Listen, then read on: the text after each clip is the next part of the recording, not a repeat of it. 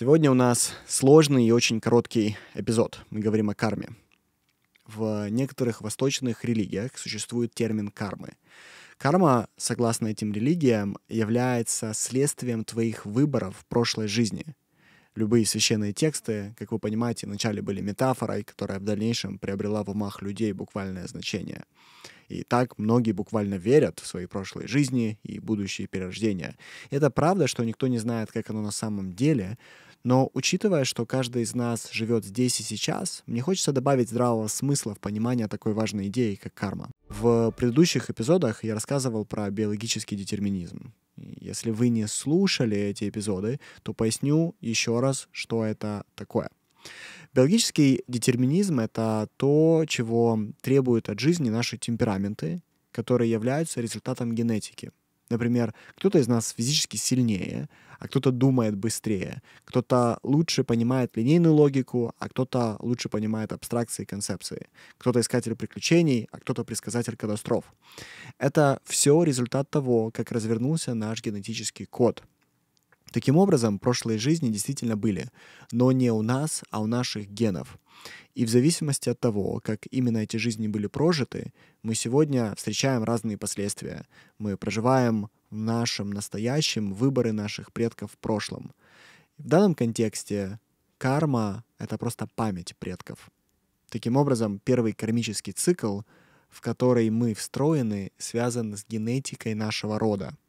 И есть вещи, которые мы точно не хотим передать нашим детям, и многие из нас про себя знают, что мы не хотим передать детям. И если мы не хотим их передать, то нам нужно внимательно относиться к выбору своего партнера и внимательно относиться к среде, в которой наши дети растут, потому что если среда неблагоприятна для того или иного гена, он не будет достаточно проявлен, и качество жизни от этого будет качаться в позитивную или негативную сторону в зависимости от наших целей.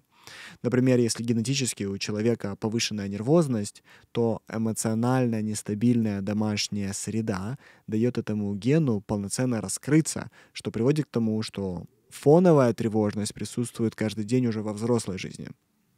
Теперь следующий кармический цикл, который мы проходим, это память Земли, на которой мы живем. Эту память хранит население конкретного участка Земли, конкретной территории, через историю и нормы, передающиеся из поколений в поколение. Таким образом, не только отдельные люди проживают карму, но и целые народы проживают. Многие народы проживают сегодня карму иерархии. Карма иерархии — это когда ты обязан подчиниться тому, кто сверху, потому что у того, кто сверху, больше силы, политической власти или денег. Тот, кто стоит выше по иерархии, чем ты, имеет лицензию на насилие по отношению к тебе. Почти все народы однажды были в этом цикле, и многие пока в нем остались. Выбраться можно только через рост коллективной осознанности — Таким образом, родившись в определенном месте, ты будешь проживать кармический цикл твоего народа, пока его не осознаешь, и пока народ в целом не осознает этот цикл. Третий цикл — это карма в рамках нашей текущей жизни. И в этом цикле жизнь будет нам подсовывать один и тот же урок, пока мы его не выучим и не научимся себе, себя вести по-другому. Для того, чтобы этот личный цикл прервать, нам нужно увидеть весь круг от начала до конца. Нам нужно увидеть, как мысли о реальности — создают наше эмоциональное состояние, и как наши эмоции сначала еще сильнее затуманивают наше мышление, а потом преобразовываются в действие, приводят нас снова к реальности, которая подтверждает наше первичное искажение мышления. И я знаю, что это звучит сложно концептуально, поэтому дам простой пример. Если вам кажется, что собака на вас не очень хорошо смотрит, то вы начинаете бояться. Собака это чувствует и может напасть. Так вы прошли круг от искажения до подтверждения вашего искажения. Теперь для особых любителей абстракции я хочу показать, что карма делает с материей реальности. Реальность состоит из полей. Поля похожи на большие паутины, расположенные под разными углами друг к другу. Эти паутины сделаны из разных нитей, которые все обладают силой тянуть, толкать и информировать. Со многими из этих полей, таких как гравитационное или электромагнитное, вы хорошо знакомы. Наша Земля не улетает со своей орбиты, а наши мобильные телефоны и микроволновки работают, потому что эти поля существуют.